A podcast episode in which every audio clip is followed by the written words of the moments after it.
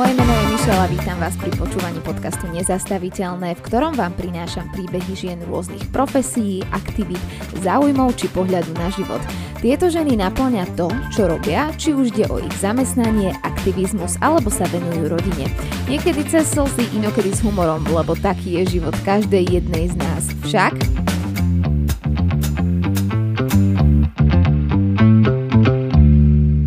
Veronike v 13 rokoch diagnostikovali genetické ochorenie Turnerov syndrom, kvôli ktorému nebude môcť vynosiť vlastné dieťa. Dnes sú však spolu s manželom adoptívnymi rodičmi dvoch detí, 6-ročnej Jasminky a trojročného Mateja. Ich deti majú ale rómsky pôvod. Hostkou ďalšej epizódy Nezastaviteľné zmyšľ je Veronika Paveleková. Veronika, vítaj. Ahoj. Vrodené genetické ochorenie, ktoré máš, spôsobuje neplodnosť. Ako si sa ty vyrovnala s týmto faktom? Ja som mala 13, robili mi všelijaké vyšetrenia, vtedy som bola týždeň v nemocnici zavretá, robili sme pokusného králika. Potom vlastne moje mame povedali, že čo mi je a zakázali jej mi to povedať. Prečo? Že vraj do 18 sa to nehovorí, že jednoducho, aby dievča nebolo traumatizované.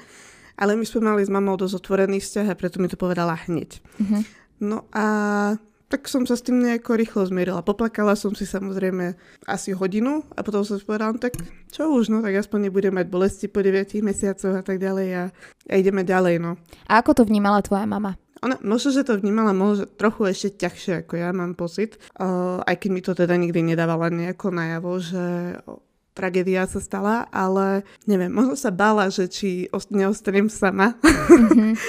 či, či si nájdem niekoho, kto to bude tolerovať. Asi v tom by som videla ten najväčší strach z toho nejak a, a také obavy. O adopcii alebo osvojení, vlastne to je to isté slovo, rozhoduje súd a jeho rozhodnutiu prechádza taký proces sprostredkovania náhradnej rodinnej starostlivosti. Hovorím dobre? Ty kýveš mm-hmm. že hej. Mm-hmm. Odkedy sú teda obe deti už naozaj tak vaše, myslím, že aj po tej právnej stránke, že ste ako ich rodičia, ich zákonní zástupcovia? Uh-huh. No, po právnej stránke sme vlastne uh, Jazminkyní rodičia od uh, teoreticky od decembra, lebo 2. decembra sme mali súd, ale pravoplatné rozhodnutie bolo až vo februári. Čiže tohto roku? Uh-huh. Uh-huh. Uh, u, u malého Maťka tam sme od, od oktobra, tiež tam bol súd v oktobri a v novembri sme mali vlastne, uh, blbosť, v septembri sme mali pojednávanie. V septembri sme mali pojednávanie a v oktobri už bolo pravoplatné rozhodnutie, čiže od oktobra sme jeho rodičia, minulého roku takisto. Čiže Jasminka bola minulý rok, nie, tie, nie tento február. Tento, tento. tento február. Ona bola neskôr, jej pojednávanie sme mali neskôr. Čiže aj napriek tomu, že ste ju mali skôr ako mm-hmm. prvú, tak ona je oficiálne vaša až neskôr. No, áno, lebo tam Aha. bola komplikácia vlastne to, že my sme podávali um, návrhy na, na osvojenie samotné tu k nám teda ale ona nepochádza z nášho kraja, čiže museli sme dať tam najprv a tým pádom sa jej proces predlžil trochu. Jasné. Ako prebieha taký adopčný proces na Slovensku? Vieš nám to aspoň tak v skratke približiť, že tú časovú os alebo ako to celé začína? Od, no, teda od vášho rozhodnutia. U, u, nás, u nás to bolo veľmi netypické, lebo bolo to vlastne veľmi rýchle. Uh, my sme si podali prvú žiadosť v februári 2017 a vlastne v júni 2017 už sme ju išli pozrieť prvýkrát. Uh-huh. Ja ju. Potom sme si ju v septembri doniesli domov a, a tak to bolo. A čo sa týka toho procesu, tak to tam vlastne vôbec nie je komplikované. Ono, prídeš na úrad, tam uh, dostaneš teda tlačivá na vyplnenie, všelijaké uh, E, povedia ti, čo máš doniesť, e, ja neviem, e, zdravotné tieto potvrdenia o práci, o domácnosti. A toto keď dokladuješ, tak vlastne začneš prípravu. No a čo sa deje na tej príprave? Kade čo. vlastne rozprávaš sa. Počúvaš, rozprávaš, počúvaš, rozprávaš, testuješ sa a, a čo. Tam mm, asi naj, najťažšia alebo vec, ktorej sa ľudia asi najviac boja, sú podľa mňa tie psychotesty, ale tie tiež nie sú vôbec nejako, že by sa z toho človek nemal vyspať, mm-hmm. ako sa povie. Mm-hmm. A vy ste sa aj naučili počas tej prípravy niečo o sebe? Ty sama o mm-hmm. sebe, alebo ty o manželovi a vzájomne, že koľko tam je vlastne tých osôb v vzťahu?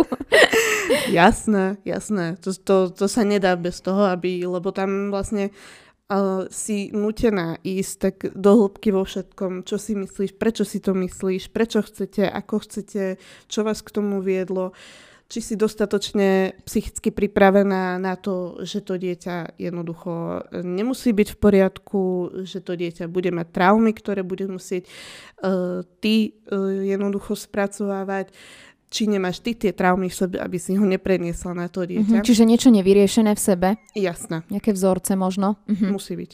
Čiže vy ste dostali aj nejaký, každý adoptívny rodič alebo pár dostáva nejaký psychologický posudok, ak som mm-hmm. správne pochopila. Mm-hmm. Vy ste teda vyhoveli. Mm-hmm.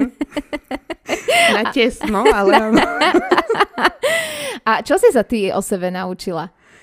Uh, ja som sa o sebe naučila, že toho nemám veľa spracovaného. Uh-huh. Začala si na tom pracovať? A že, a že máme so sebou akože čo robiť, jasné. To je celoživotná práca, mne to príde, uh-huh. vie, že to nie je len pred rodičovstvom. Presne, presne. Ono, Uh, je to také, že ťa to donutí. Vieš, mm-hmm. predtým si žiješ pohodička, hej, užívanie, ale potom sa tak zamyslíš nad tým, že aha, toto, toto asi naozaj nie, nie je OK a toto by trebalo riešiť. A tak sa to rieši. Jasné. A vy ste chodili potom na nejaké terapie, alebo to bolo počas tej prípravy? Ste si mm, riešili po, počas, tieto? Počas tej prípravy. A potom už vlastne tým, že nemáme nejaké, že E, vyslovene, že nespracovateľné problémy alebo traumy alebo niečo, tak jednoducho, keď Nejaké... na človeka príde nejaký splín alebo niečo, tak sa vyrozprávame medzi sebou spolu, si sadneme, vydebatujeme a, a fungujeme tak. Ale predtým sme to nerobili pre deťmi. Čiže toto tak ste sa naučili ako partneri? Uh-huh. A čo tvoj manžel, ako on toto zvládal celé, lebo predsa len, akože nie každý chlap, nechcem to tak generalizovať, ale nechcú oni sa tak rozprávať, vieš. No, Uh, áno, je, je, to, je to aj teraz veľký, veľký problém, lebo ja som vždy taká, čo prosto iniciuje uh, nejaký rozhovor, že poďme, lebo potrebujem niečo sebe, uh, sebe vyriešiť a tak. On nie je veľmi muž slova nejakého, on mm-hmm. je mhm. muž činu skôr.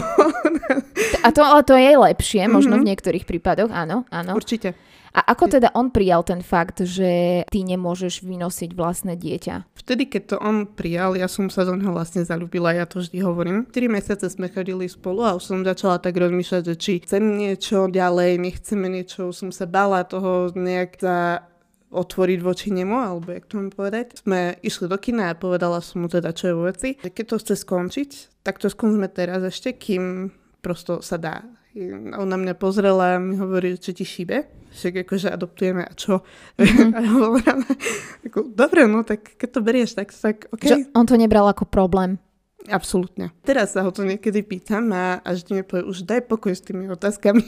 mm-hmm. Že čo máš pocit, že on by mohol odísť z tej rodiny, alebo, alebo tak, čo ťa tam tak kmása? Vždy je to také, keď akože žena má toto, tak vždy má niekde v hlave vzadu tam, že aby bolo všetko na poriadku, aby sme si prosto boli istí a, a tak ďalej. Aj keď som si istá a, a verím mu a tak ďalej, ale neviem ti na to odpovedať viacej. Jednoducho uistujem sa niekedy. Uh-huh.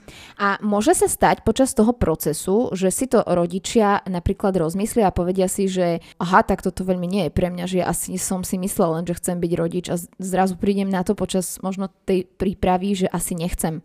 Uh-huh, jasné. Jasné, nás na to takisto upozorňovali a tiež do poslednej chvíle sa pýtali, že či teda sme nezmenili názor, či ideme do toho, či sa nebojíme a tak ďalej. Uh-huh.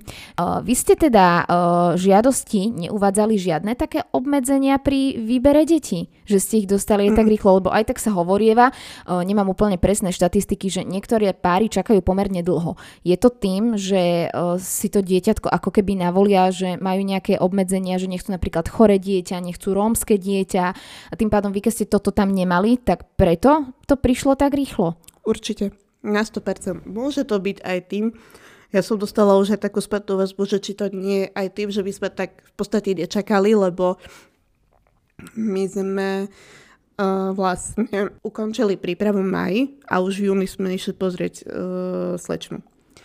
Čiže môže to byť asi aj tým, že ja som bola predtým profi uh, čiže aj to sa tam mohlo nejako um, nejako s tým posplietať, ale myslím, že aj tým, že sme nemali tie nároky nejaké, aj teda žiadne mm-hmm. v podstate, okrem toho, že vyslovene nejaké ťažké fyzické postihnutie, to sme, to sme povedali, že to nie, mm-hmm. na to sa necítime. Čo znamená, že si bola profesionálny rodič? Ja som bola zamestnancom detského domova a doma som sa vlastne starala o, o bábetka. Ktoré k tebe prišli a potom odišli. A potom odišli, áno. Uh-huh. A nemala si nejakú citovú väzbu na tie bábetka? No jasné, jasné. Ono to vždy bolo tak, že keď odchádzali, tak eh, my sme v aute ešte pol hodinu potom bulili za nimi. Uh-huh. Ale tak je to práca, treba akože sa k tomu zachovať profesionálne v prvom rade, takže dali sme im všetko, čo sme mohli, čo sme vedeli a a tie deti potom šli čo, na adopciu? Taký je proces? Alebo kam šli tie detičky? Uh, nie, ja som bola väčšinou v takých uh, centrách, ktoré neboli vyslovené, že detský domov do 18, ale len na, na určité obdobie, kým súd neurčí inak. Čiže súd určil inak, išli do iného potom domova, už takého dlhodobého a vtedy vlastne sme sa museli rozlučiť. Takže ty máš skúsenosti eh, s deťmi z predošlého zamestnania. Trúfam si povedať, si. v akom veku k vám prišli, prišli vaše deti? Jasminka mala koľko, keď k vám prišla? Uh, ja mala uh, rok a 11 mesiacov, keď Takže prišla. skoro 2 roky. A uvažovali ste aj nad tým, že by ste si vzali teba staršie dieťatko, ja neviem, od 4 rokov, 8 ročné? Uvažovala som nad tým. Ale vzhľadom k tomu, že tie traumy u týchto väčších detí sú už ťažšie? Veľmi ťažko, jednoducho to odlúčenie od, od rodiny a život v tom domove je pre to dieťa podľa mňa tak jednoducho ťažko spracovateľný, že by si to na nás myslím, že dosť vybíjalo. Mm-hmm. A mhm. nechcela som trápiť nielen nás, ale aj to dieťa v konečnom dôsledku, ktoré by si muselo zvykať a zároveň aj rodinu, s ktorou žijeme, že by museli znášať takisto niečo také, takže Jasné. sme sa radšej rozhodli pre malé deti. Pamätáš si prvý deň, kedy Jasminka k vám prišla? Lebo no predsa... to sa nedá zabudnúť zatiaľ, teda kým ešte pamäť slúži. mm-hmm. Lebo to je dieťatko, ktoré už malo asi nejaké svoje rutiny, nejaký režim. Ako vy ste sa v tomto zohrali pri dvojročnom dieťati?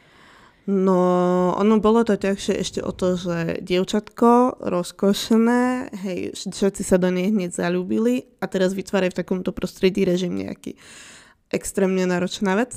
A, a trúfam si povedať, že hádam aj prvý rok to bolo, kým sme sa tak naozaj, že môžem povedať, že žili, že nejako ona si uvedomila, že k nám patrí, že už od nás neodíde a, a sa začala k nám troška naozaj bližšie správať, než len na oko, že, že pusa a, a objať, keď ju poprosím, ale že už prišla aj sama po to mm-hmm. objatie, že už prišla sama k nám do postele si ľahnuť ráno, vieš, alebo tak. Že už to bolo naozaj bližší vzťah až potom, neskôr. A kde bola ona predtým? Ona, ona bola vlastne do 5 mesiacov bola v biorodine a potom išla do profi rodiny. Mm-hmm. A potom k nám.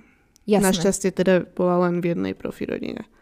Dobre, a naopak Matej mal len jeden mesiac, keď k vám prišiel, tak ste zažívali to, čo všetci takí novopečení rodičia. Uh, to si ako zvládla potom, čo Jasminka prišla v takom inom veku? Uh, užívala som si to. Mm-hmm. užívala som si to úplne, lebo vieš, ja ju som nemohla nosiť v nos, nosiku, no, nosíku. Nosiči alebo tak a pri ňom som si to prosto všetko užila naplno. Takže a vôbec um, ani ja nám to nejako neobmedzovala, že teraz ja som tu alebo niečo, vždy sme vedeli nájsť nejaký ten balans, že trvalo nám možno mesiac nejak nastaviť ten režim presne, že jednoducho sme tu všetci štyria už a musíme nejak fungovať, ale určite je to lepšie, teda bolo to lepšie. A ako sa zohrali oni ako súrodenci? Predpokladám, že nie sú pokrvní? Uh, nie, nie sú. Uh, ale dokonalo sa zohrali. Hneď od začiatku. Ja, ja hneď od začiatku mi chcela plienky mu nosiť a tak ďalej. Ja som musela brzdiť, lebo on už by ho ťahala, kade tady už sa hrať chcela, neviem čo. Takže a... pomáhačka veľká to bola. Uh-huh, prosto klasické súrodenectvo. Mm-hmm. Úplne, aj teraz. Prečo ste sa rozhodli po tom jednom dieťatku, ktoré ste si adoptovali ešte aj druhé, že, že ste si povedali, že ešte máte energiu prijať jedno dieťa do rodiny? Um, áno, lebo my sme obidva jedináčikovia a ja som povedala, že buď teda chcem viac detí, alebo radšej ani jedno a ostaňme sami dvaja. Keď už sme začali s tým profirodičovstvom, tak sme si povedali, že tak poďme do vlastného, ideme, sme pripravení ako finančne, tak uh, jednoducho emocionálne nejako. Takže ideme do toho. A išli sme. Ako u vás s manželom prebiehali tie diskusie, keď ste uvažovali nad tým, že príjmete aj deti rómskeho pôvodu? Neboli u vás nejaké strachy? Nie, lebo v podstate aj tie bábetka, ktoré sme mali ako profilujúče, boli rómskeho pôvodu, čiže ono to bola taká škola pre môjho muža, lebo ja som aj žila oproti Rómom a tak ďalej, ja som nikdy nejaké takéto predsudky alebo niečo také neriešila, prosto uh, vždy som toho názoru, že nejde o farbu pleti, ale o človeka ako takého. Takže on to mal trošku tak akože z rodiny v sebe, ale už keď prišli tie profility, tak pochopil, že jednoducho dieťa ako dieťa, že je to úplne jedno a on sám jednoducho povedal, že je úplne jedno, aké len nech je. Ako vnímalo vaše najbližšie okolie a rodina, že sa chcete stať adoptívnymi rodičmi a, a že budete mať teda rómske detičky, že také k vám prídu? Čo toto spôsobilo? no, nebolo to ľahké. A trvalo to dlho, kým uh, sa nejako zžili s tým, že teda budeme uh, mať adoptované deti, že nebudeme mať vlastné deti. To bolo akože najprv také, že radšej sami. A že jednoducho blízky, alebo teda známi žijú uh, sami bez detí, tak budete aj vy a čo. Ale my sme to nechceli, my sme ich nepočúvali a teraz sú nám, myslím, že za to vďační, že sme ich nepočuli a išli si teda do toho a za tým a, a všetci sú prosto z nich pav. Jasné. A to, že sú Rómovia vnímaní skôr negatívne uh, u nás na Slovensku, s tým nemali problém, že neboli tam fakt nejaké také strachy, že čo budete s tými romskými deťmi robiť, ako im to budete vysvetľovať, čo keď dojde k nejakej, k nejakej možno nevhodnej poznámke? Jasné, uh, strach tam je z toho, že už keď budú väčší, už ich od takýchto poznámok neochránim.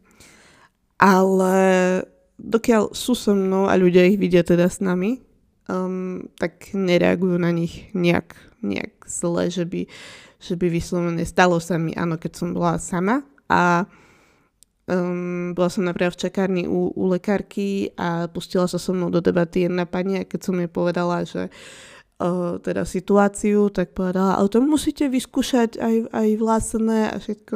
Musíte, hej? Že, čo? Mm-hmm. je také, že, tak, dobre, toto radšej ani nebudem komentovať, lebo... Mm-hmm. Tak vieš, lepšie sa radi niekomu. Hej, no jasné. ako... No jasné. si. Mm-hmm. Lebo ako dieťa môže vzniknúť len, len uh, z brucha, nejak inak sa k tebe dostať nemôže. Mm-hmm. Ja keď som sa pripravovala na tento rozhovor, tak som sa aj dostala k takým mýtom, o ktorých sa v súvislosti s adopciou hovorí, lebo ty aj na svojom Instagramovom konte sa tak snažíš približiť život takej adoptívnej rodiny, čo je úplne super, lebo aj mi teraz napadla otázka, že ste vy tá tradičná rodina, o ktorej sa tu toľko hovorí. úplne, úplne, úplne tradičná so všetkými slzami, smiechmi, e, kríkom, bordelom, so všetkým. Mhm, lebo teraz, keď presne nad tým uvažujem, že ako sa vždy hovorí, tak verejne o tej tradičnej rodine, že mama, otec a ich deti, že teda vy sa teda tak dosť vymykáte z tohto a napriek tomu ste jedna tradičná rodina. Prvým mýtom bolo, že to, čo si už teda spomenula, že musíš mať to vlastné dieťa, hej, ako ti pani poradila veľmi dobre v tej čakárni, že nikdy nebudeš milovať to adoptívne dieťa tak, ako to svoje. No, ja to spomínam aj na svojom profile, že to je jednoducho, to sa nedá opísať. To prosto, keď to dieťa vidíš ja si myslím, nezažila som to teda, ale trúfam si povedať, že je to ako keď ti ho ukážu porodníci. A je to možno, že ešte aj o to silnejšie, že niekedy mamička v porodnici hej, môže uh, trpieť poporodnou depresiou a podobne, alebo niekde necíti to, to hneď, že, že to cinkne, ako sa povie. Ale pri adopcii myslím, že to musí cinknúť na ten, na ten prvý krát to nejaké uh, Musí tam byť nejaká chemia, že to tak mm-hmm. prebehne medzi vami, keď sa stretnete Áno. s tým dieťatkom. Mm-hmm. Áno, že jednoducho to racio ti, ti úplne vypne a ti zapne len, len to, že Intuícia okay, nejaká? toto asi alebo... pre niečo muselo byť. Mm-hmm. Ešte sa hovorieva o deťoch z detských domovov, že ich z nich automaticky budú nasilníci, zlodeji a závisláci. Jasné, všetky deti, aj, aj, aj biele, aj neviem aké, sa rodia s tým, že sú závisláci, alkoholici a budú bezdomovci a neviem čo všetko. Jasné. Mm-hmm. Ak by náhodou niekto nepochopil, bola to veľmi ironická odpoveď. My sme sa o tom doma s mužom rozprávali a tiež sme došli k záveru, verím, že budeš súhlasiť, že v podstate do veľkej miery e, je ten vplyv toho prostredia e, dôležitý na to dieťatko, v akom prostredí vyrastá, pretože ako hovoríš ty, e, vy máte teda rómske deti, ale vyrastajú, predpokladám, s pochopením, s láskou, keďže ste dostali ten štempel od toho psychologa, že je u vás všetko na poriadku, tak z nich asi verím tomu, že nebudú žiadni nasilníci ani zlodeji. Tak dúfajme. Dúfajme. dúfajme, opýtame dúfajme. sa. Zatiaľ tomu nič nenasvedčuje, že by mali byť, tak hádam. A sa, sa to nepokazí. Ďalším takým mytom je, že vy ako rodičia si chcete zahojiť tú bolesť, že to biologické dieťa mať nemôžete, že je to taká nálepka. S tým mm-hmm. súhlasíš alebo nesúhlasíš? Uh, súhlasím s tým, že sa to môže stávať. Že to tí ľudia niekedy nejako podvedome jednoducho neuvedomia. A a ja mám taký pocit pri tých ľuďoch, ktorí um, sa dlhé roky snažia, hej, o dieťatko a teraz nejde im to, alebo nedaj pánu Bohu potratia a, a potom si to nejako kompenzujú tým adoptovaným dieťaťom. Ale nechtiac, samozrejme, ale to dieťa to vycíti. To dieťa úplne vycíti z teba, že či naozaj ho máš rád, alebo alebo nie, to na našich deťoch vidím. Oni jednoducho nejdu k ľuďom, ktorí, z ktorých necítia to, oni sú jak psi. Blbé prírodné, ale naozaj je to tak. Mm-hmm. Dieťa je ako pes, ono z teba to vycíti jednoducho. Či Tá si, intuícia je silná. Či ako si k nemu naklonený. Oni napríklad k tým, k tej časti ľudí, ktorí ich neprijali veľmi z našich blízkych, oni k tým ani nejdu. Ani sa s nimi nebavia jednoducho naozaj. Stalo sa aj také vo vašej rodine, že ich neprijali? Um, tak vzdialenej. Uh-huh. Kvôli čomu? Že sú adoptované alebo že sú rómske? Čo tam bol skôr, problém? Skôr nejaký nezáujem by som povedala. Ani neviem. Nikdy uh-huh. sme sa o tom nejak nerozprávali, lebo je to len vzdialená rodina, ale teda vieme o tom, že, že nejak k ním nejaký nie sú naklonení. Uh-huh. A vnímajú vaše deti, že sú rómske? Keď napríklad uh, vidia na ulici niekoho s inou farbou pleti, kladú vám takéto otázky k tomu, že mami, že ja mám inú farbu pleti ako ty, že prečo to uh, tak Cera už začala. Uh-huh. Už, už to začala Ona má 6 rokov. Že, uh-huh, že mamka je svetlejšia a že ocko je akože... Uh, my sme obidvaja hej, bieli, ale tak uh, muž sa skôr opálí ako ja. Ty, ty si taká presne nástenka ako mm, ja. Áno, áno, áno, farbopletí úplne, že splývame s omietkami. Tak, tak, tak, presne. Pomýlili by si nás zo stenou úplne. Áno, áno.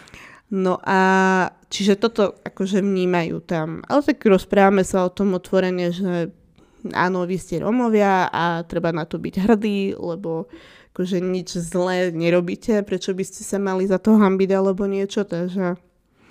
Poďme teraz trošku k Jasminke a k Matiekovi. Vedia oni, že sú adopt- adoptovaní a že nie ste ich biologickí rodičia? Jasné, od začiatku. Ako to znamená, že od začiatku, že No, uh, my sme vlastne začali už uh, s tým um, pri Jazminke rozprávať aj takú rozprávku, keď mala asi dva a niečo roky, rokov. Uh, rozprávku o dievčatku, ktoré jednoducho sa nemalo dobre a preto jej uh, tety sa rozhodli nájsť iných rodičov a, a tak ďalej a tak ďalej. A našli teda nás. Mala obdobie, kedy to chcela počúvať každý deň. Trvalo to niekoľko niekoľko mesiacov ju to držalo. Takže sa zžila nejak s tým, že jednoducho manke vyrastla v srdiečku. Horšie to už je, že teraz chcú veľmi, aby im vyrastol súrodenec v brúšku a neviem mi vysvetliť, že to takto nebude. Mm-hmm. Takže no to ešte budeme musieť na to vymyslieť nejakú rozprávku.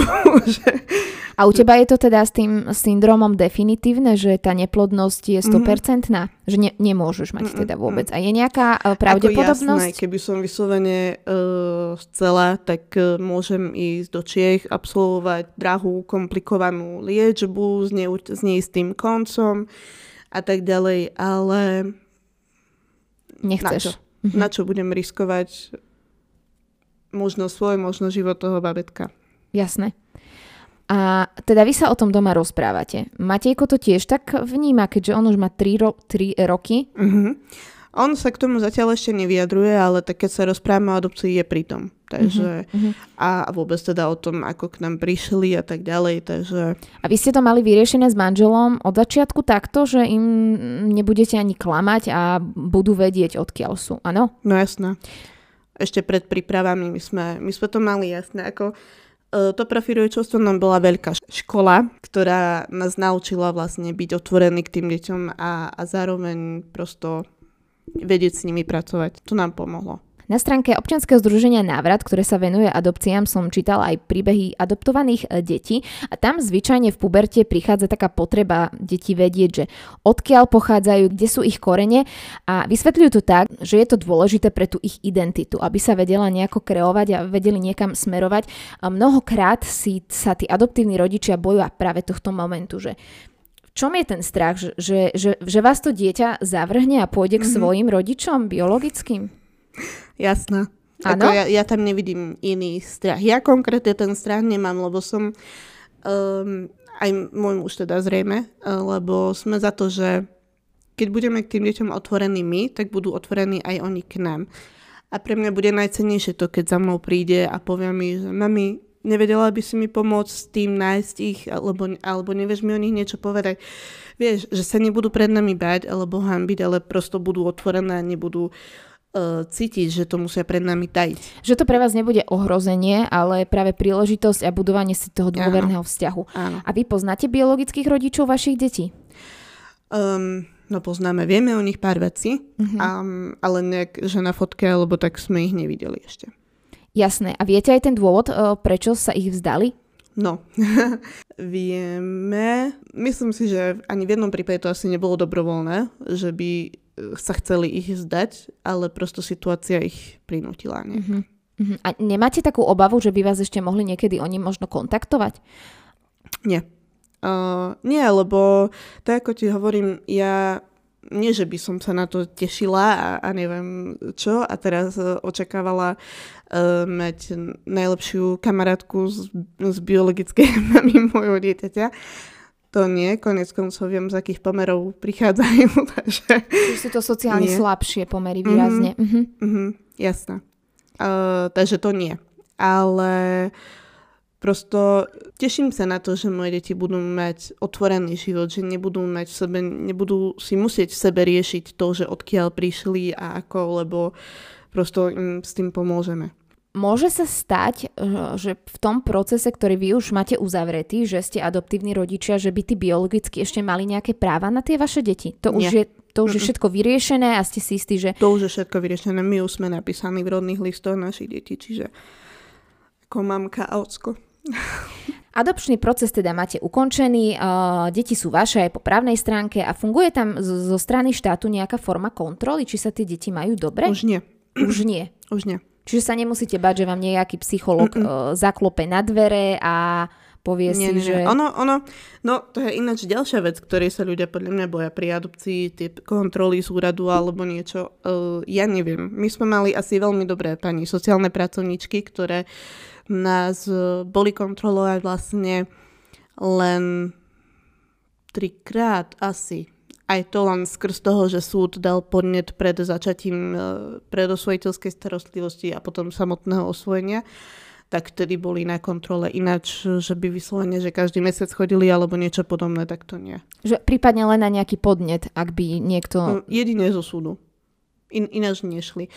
Um, mali sme teda určenú podmienku z, zo súdu uh, z Jazminkinho pôvodného miesta, že by sme mali teda kontaktovať jej detský domov a písať správy im, keďže oni, mm, im to je ďaleko e, k nám do Košic, tak jednoducho mali sme im písať každý aspoň raz za pol rok, alebo tak posielať fotky, alebo tak, nech vedia, že v akom sme stave, ale tiež keď prestali na to aj oni reagovať, tak som prestala už im aj ja posielať správy a oni už asi aj mysleli, že už to máme úplne uzavreté, lebo na jej súde sa vyjadrili, že ani nevedia, prečo ich súdky kontaktuje vlastne. Mm-hmm. Takže bolo to také vtipné, no. A majú vaše deti aj nejakých biologických iných súrodencov? Mhm. Obidvaja. Obidvaja. A v, tí sú tiež u biologických rodičov, alebo už nie sú? Obi- Tí, tí uh, pokiaľ viem, oni sú u biologických rodičov. Ale už rozmýšľam niekoľko dní nad tým, že kontaktujem našu sociálnu pracovničku, že čo je s nimi, alebo či náhodou nepribudli nejaký. Uh-huh. A je možné, že možno Jasminka s Matejkom sa budú chcieť stretnúť s tými tiež biologickými súrodencami? S tým Určite. by si nemala problém? Mm-mm. Akože budeme čo robiť, hlavne Jasminka pri tom počte súrodencov. uh-huh, že ich má veľa? Uh-huh.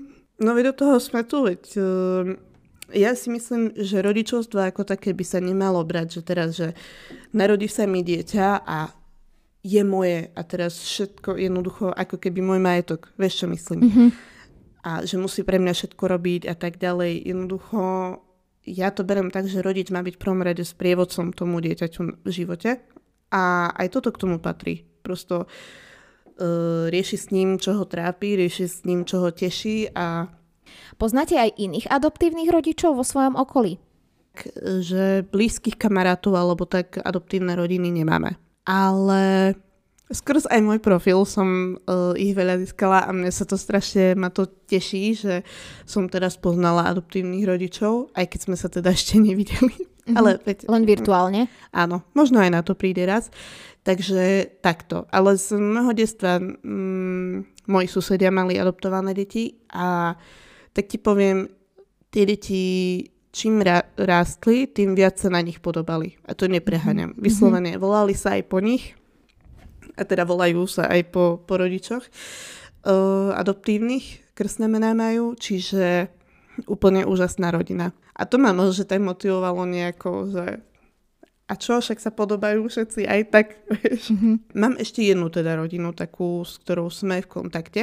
Oni uh, vlastne mama z tej rodiny ma pripravovala na profi rodičovstvo a oni sú takisto akože ich zvládať e, tempo je naozaj úžasné, lebo uh, majú 40 plus, uh, majú starostlivosti v pestúnstve, v pestúnstve detí, v profi rodičovstve detí a plus ešte tri adoptované deti. Takže wow. Toto je ako a vy by ste chceli ešte jedno dieťatko, alebo ste to uzavreli, že už je vaša rodina kompletná? No, ako toto je u nás väčšiná otázka. Uh, stále na ňu rozmýšľame. Mm-hmm. ja by som chcela ešte strašne dievčatko. Aj deti chcú teda strašne sestričku, obidvaja. Ale čo manžel? Už nechce. Uh, on povedal, zatiaľ to cíti, že sme kompletní. Mm-hmm. a uvidíme, že... Že, že mu čo... nechýba žiadna ruka ďalšia. Áno, áno. Mm-hmm. Zatiaľ nie a uvidíme. Ja som povedala tak, či tak, že teraz momentálne aj ja sa cítim, že sme kompletní a uvidíme, čo sa stane, keď budú chodiť do školy. Vieš, už obidvaja, že budú starší. Možno, že nejaké pestúnstvo, možno, že adoptujeme a možno, že nič, že budeme spokojní a užívať si to, že už sú veľkí a nemusíme prebaľovať, že už sa nám nebude chcieť. Aj to je možnosť. A pestúnstvo znamená čo? Skús nám to definovať. Pestúnstvo je vlastne náhradná rodinná starostlivosť. Máš dieťa v starostlivosti, dostávaš na ňo príspevok e, od štátu a si za ňo normálne zodpovedná ako jeho rodič. E, s tým, že je tam rozdiel oproti adopcii, že stáva sa, alebo teda ideálny stav je, keď je to, to dieťa v pestúnstve v kontakte s biologickou rodinou. A, a že tá biologická rodina aj s tou pestúnskou rodinou spolupracuje a jednoducho vytvárajú pre to dieťa vhodné prostredie, kým sa nezlepší situácia v tej biologickej, biologickej rodine. rodine. Mhm. Čiže sa potom môže vrátiť do tej biologickej rodiny, Napríklad. že sú tam otvorené nejaké To je dvere. ideálny stav, áno, A deje sa ktorému to? nás učili. Realita je bohužiaľ taká, že v 90% to dieťa ostane v tej pestunskej rodine klasicky do 18 a potom... A potom čo?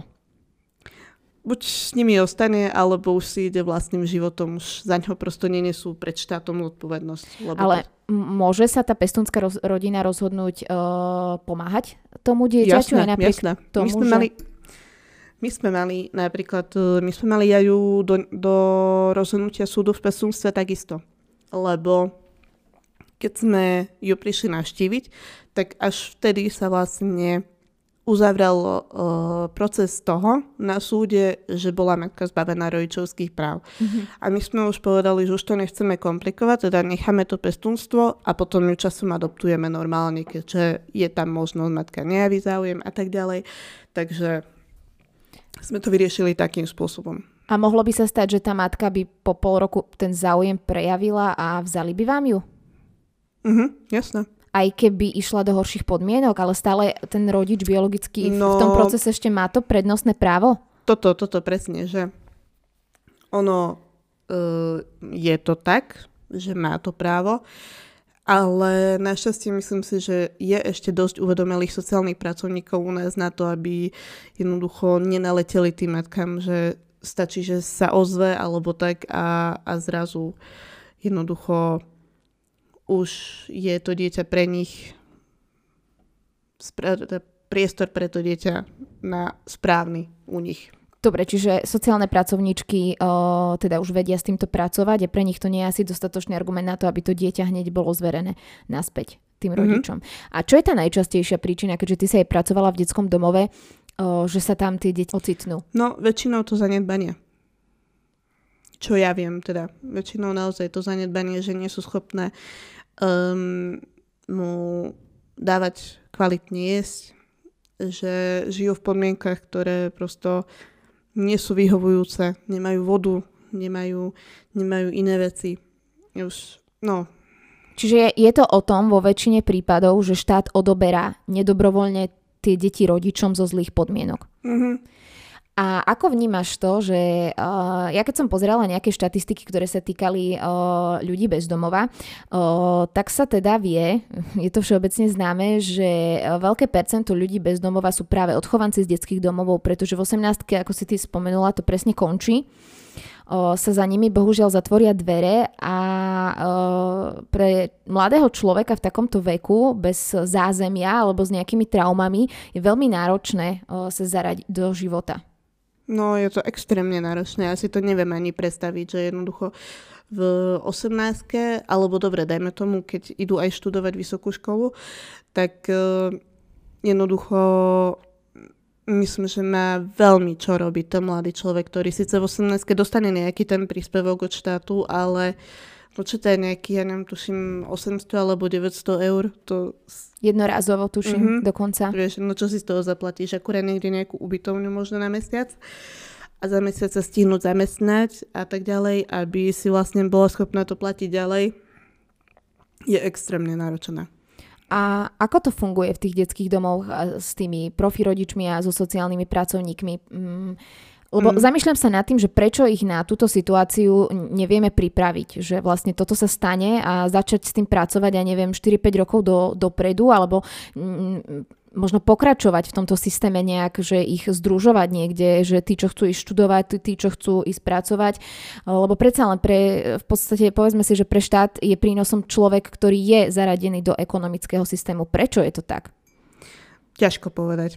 Um, ja by som bola za, pokiaľ viem, nie som si istá, teda nechcem ti tu nejaké blúdy rozprávať, ale uh, pokiaľ ja viem, teda profi rodičovstvo ako také uh, je u nás zákonom dané len do 6. roka života.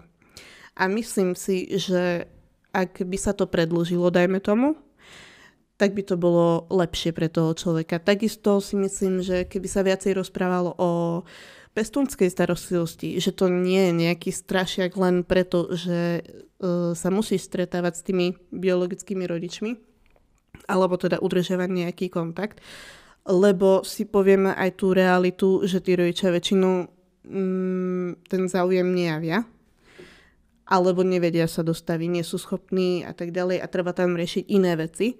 Ak by sa sústredila viac pozornosť na tie pestúnske rodiny, než na to, aby sa to dieťa vrátilo do biologickej rodiny a dal sa, dala sa tá šanca tomu dieťaťu, tak by samozrejme nekončilo potom po 18 niekde inde, lebo by sa naučilo tie vzorce, že idem do práce, idem, náš malý už teraz by chcel chodiť pracovať, on vidí tatíka pracovať doma, Môj tak zlatý. on už doma za počítač ide sadať vo veľkom, hej, vidí hasičov, tak on už ide hasiť, hej.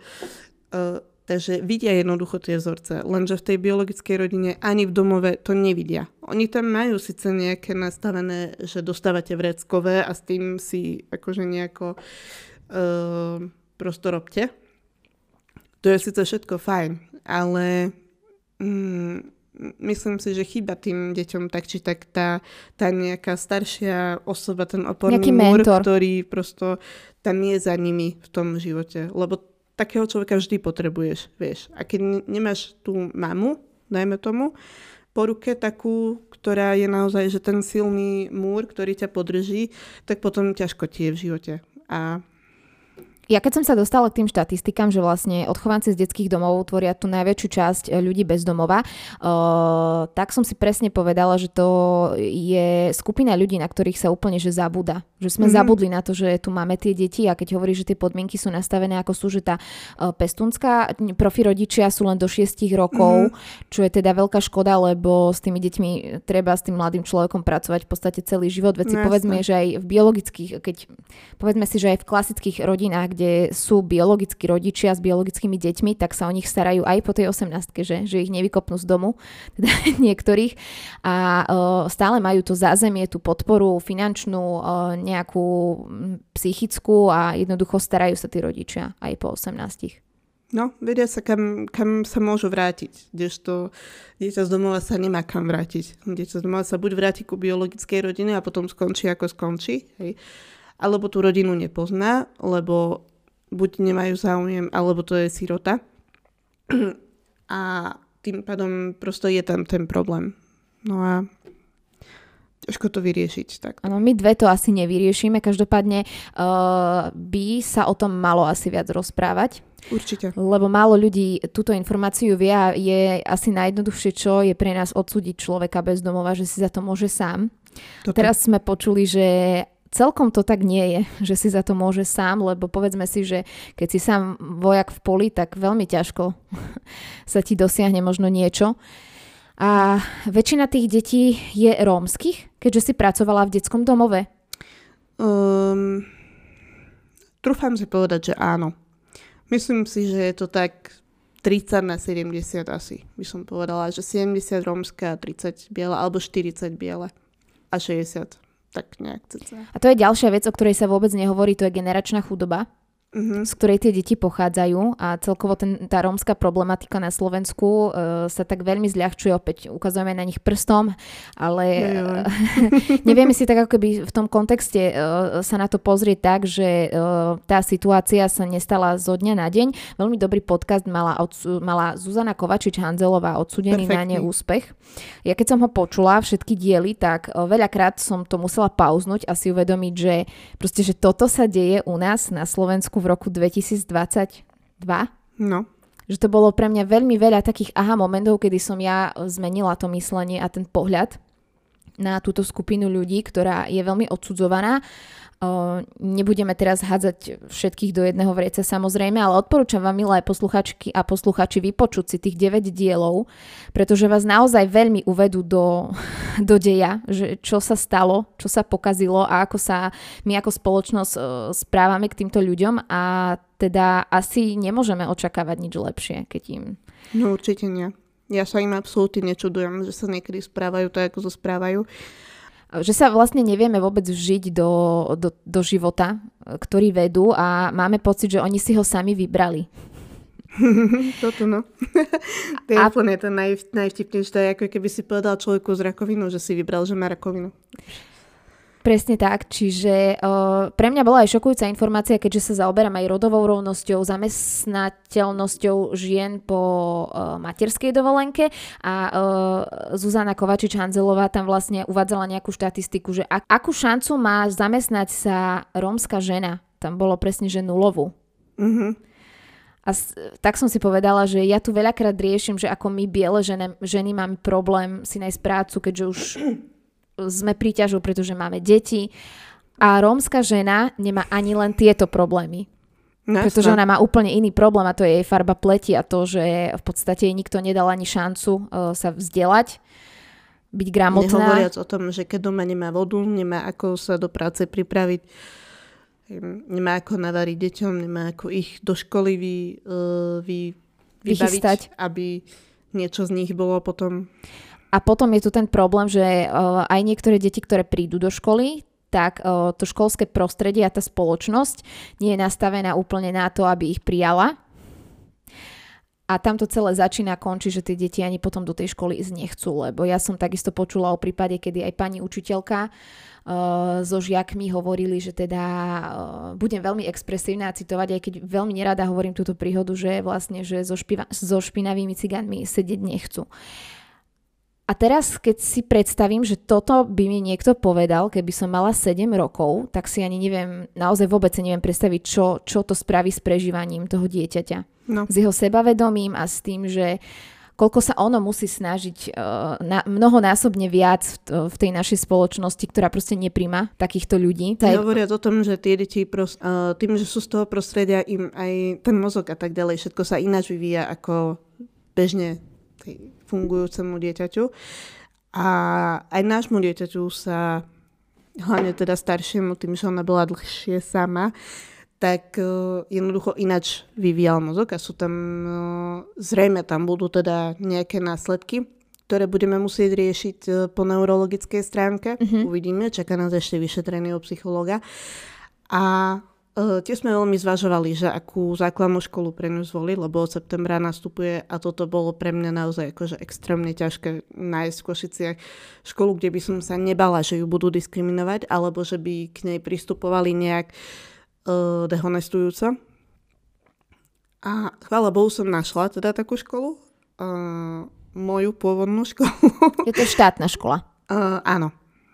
Áno, ale tým, že vlastne oni sa venujú aj handicapovaným deťom uh, v tej škole, zároveň tam uh, mali aj uh, rómsku triedu počas uh, môjho obdobia štúdia, uh, do ktorej chodil asistent a ten deťom teda výrazne pomáhal, naozaj. Aj ho rešpektovali, aj spolupracovali na hodiny a tak ďalej, že mohol aj ten učiteľ byť slabší, povedzme, ale tým, že tam mali toho asistenta, tak to im naozaj veľmi pomáhalo. Takže ja si myslím, že toto pri týchto deťoch veľmi chýba. Človek, u ktorého by cítili, že prosto majú tú oporu. A sme zase pri tom, čo aj deti z detských domovov, že jednoducho, keď nemáš pocit toho, že niekto ťa drží, tak prosto Pocit spadneš, bezpečia. či ti to páči alebo nie. Mhm, áno, tak uh, deje sa to aj bežne, že keď si povieme teraz v kontexte, že biele rodiny, tak aj tam sa stávajú veci, že tie deti nemajú uh, pocit bezpečia a úplne dobré zázemie. Potom sa im dejú veci v živote, ktoré nie sú úplne príjemné a pekné. No, s tým s tebou úplne súhlasím. Ja som tiež nemala naj, najvydarenejšie detstvo a aj preto som uh, rada, že teda tú prípravu sme mali a nejak ma to prebudilo trošku a nastaviť si inač, inač veci v živote. A preto vidím to, že nejde o to, kto ťa vytvorí, ale kto ťa formuje potom už, keď ťa vytvorí. Lebo mňa neovplyvňujú moje gény ako také a v podstate ma neovplyvňuje nejako extrémne ani nejak moja choroba. Choroba, no. Môj syndrom. Ale ovplyv- ovplyvňovalo ma strašne to, keď som žila v tom prostredí, v ktorom som žila a potom som išla do... Teda potom sme začali fungovať zdravšie. Mimo tej osoby, ktorá nám teda stiažovala život. Takže Toľko o adopciách. Ja vám držím veľmi prsty s vašim manželom a vašim dvom krásnym deťom.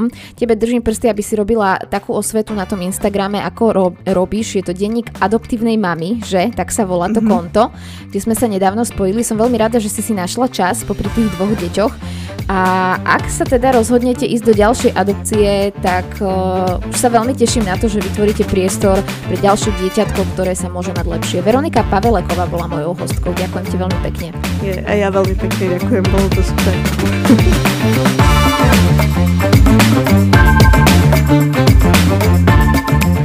ste ďalší diel podcastu Nezastaviteľné.